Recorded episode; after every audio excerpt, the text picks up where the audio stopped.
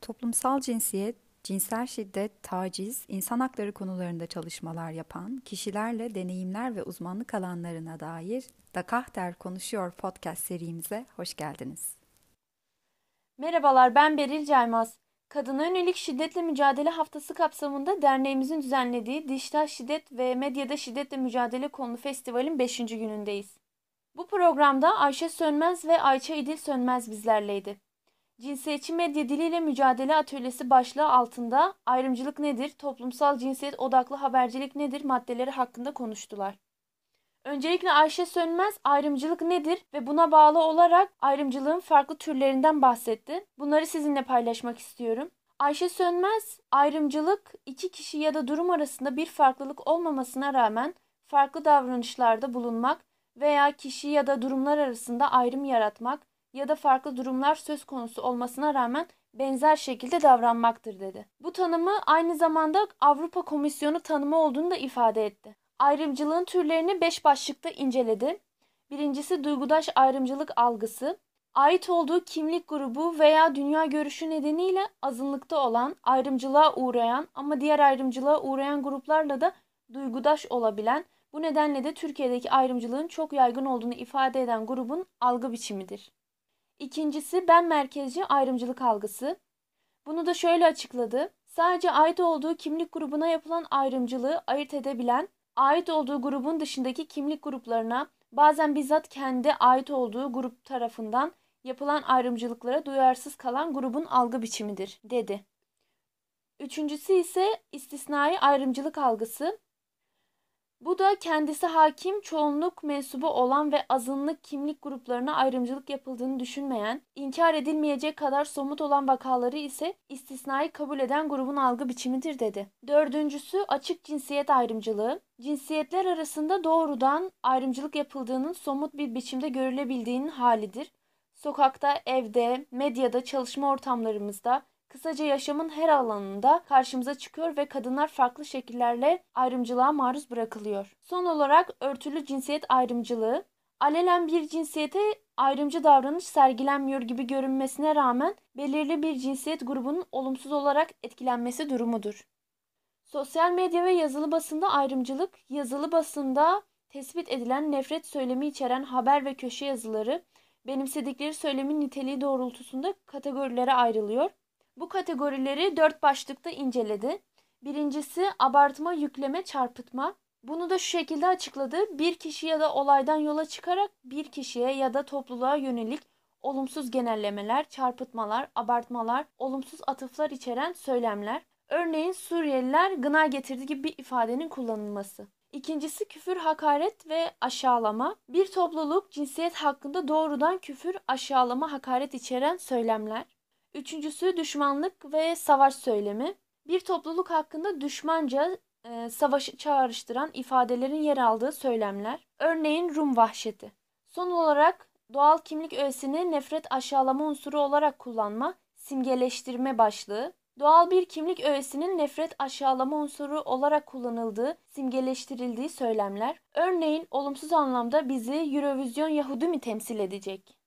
UN Women son raporunda haberlerin yalnızca %9'u toplumsal cinsiyet eşitsizliğine ya da eşitliğine vurgu yapıyor. Yalnızca %4'ü toplumsal cinsiyete dayalı kalıp yargılardan bahsediyor. Yazılı basın, radyo ve televizyonda çıkan siyaset haberlerinin sadece %6'sında kadınlar var.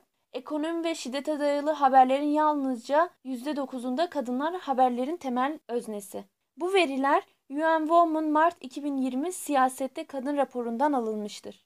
Ayşe Sönmez'in bizimle paylaştıkları bu kadardı. Şimdi Ayça İdil'e geçmek istiyorum. Ayça İdil öncelikle e, cinsiyete yönelik ayrımcılıkla alakalı şöyle bir örnekten bahsetti programda.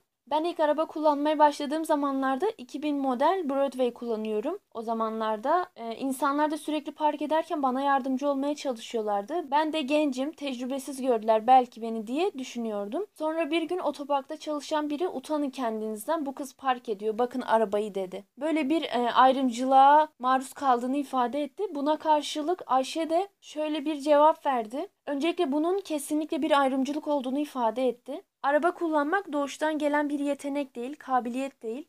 Bu örnekte olduğu gibi birini 15 yaşında öğretmeye başladığın bir şeyi birinin kendi çabalarıyla 30 yaşında öğrendiği bir şeyi kıyaslıyorsunuz.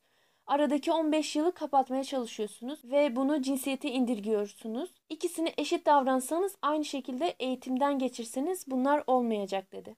Ayçe hak odaklı yaklaşımdan şöyle bahsetti. Hak odaklı insan haklarını merkeze alarak insan haklarının uygulanmasını, uygulanmadığı durumda uygulamayanların cezalandırılmasını temel alan bir yaklaşımdır dedi. Hak odaklı habercilik ise hak ihlallerini görmezden gelmeyen, ötekileri haber yapmak için mutlaka bir hak ihlalinin konusu, failleri olmalarını beklemeyen, herhangi bir haberi yaparken hak ihlaline yol açmayan bir habercilik anlayışı olduğunu ifade etti. Yine toplumsal cinsiyet odaklı habercilikten ise şöyle bahsetti. Kullanılan dilin sorgulandığı, kadın ve LGBT'lerle alakalı sadece şiddet haberlerinin yapılmadığı, haberi yaparken yeni mağduriyetlere sebep olmayan habercilik anlayışıdır.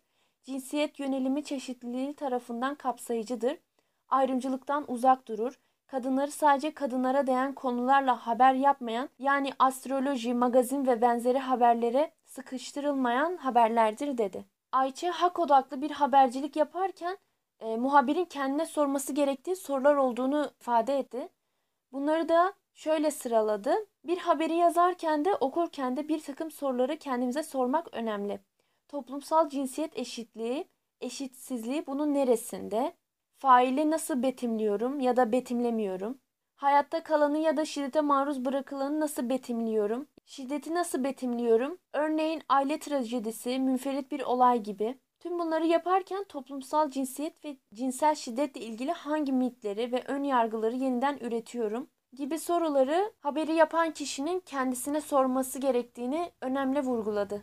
Haberde dikkat edilmesi gereken bir diğer nokta ise görsel kullanımı. Ayça bunu da şöyle e, açıkladı. Artık şiddet haberlerinde kadınların morarmış kanlar içerisindeki görüntüleri görmek istemiyoruz. Kullanılan fotoğraflarda kadınlar güçsüzleştirilmemeli. Kadınların sosyal medya hesaplarından alınan fotoğrafları pornografik tarzda fotoğraflar kullanılmamalı.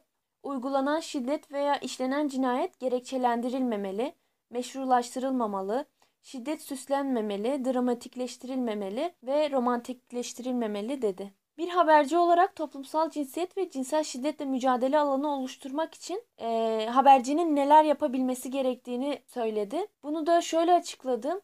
Ne kadar toplumsal cinsiyet eşitliği meselesine önem veren bir haberci olsanız da çalıştığınız kurum buna önem vermediği sürece sizin önem vermeniz bir şey ifade edemeyebiliyor. Çünkü hayatımız reyting üzerine kurulu olduğundan neyin haber olacağını bu tıklanma beğenme durumları belirliyor. Ben kendi adıma cinsiyetçi bir haber gördüğümde dislike etmek, ifşa etmek üzerine bir şeyler yapıyorum dedi. Bu programda aldığım notlar bu kadardı. Umarım yararlı olmuştur. Dayanışmayla kalın.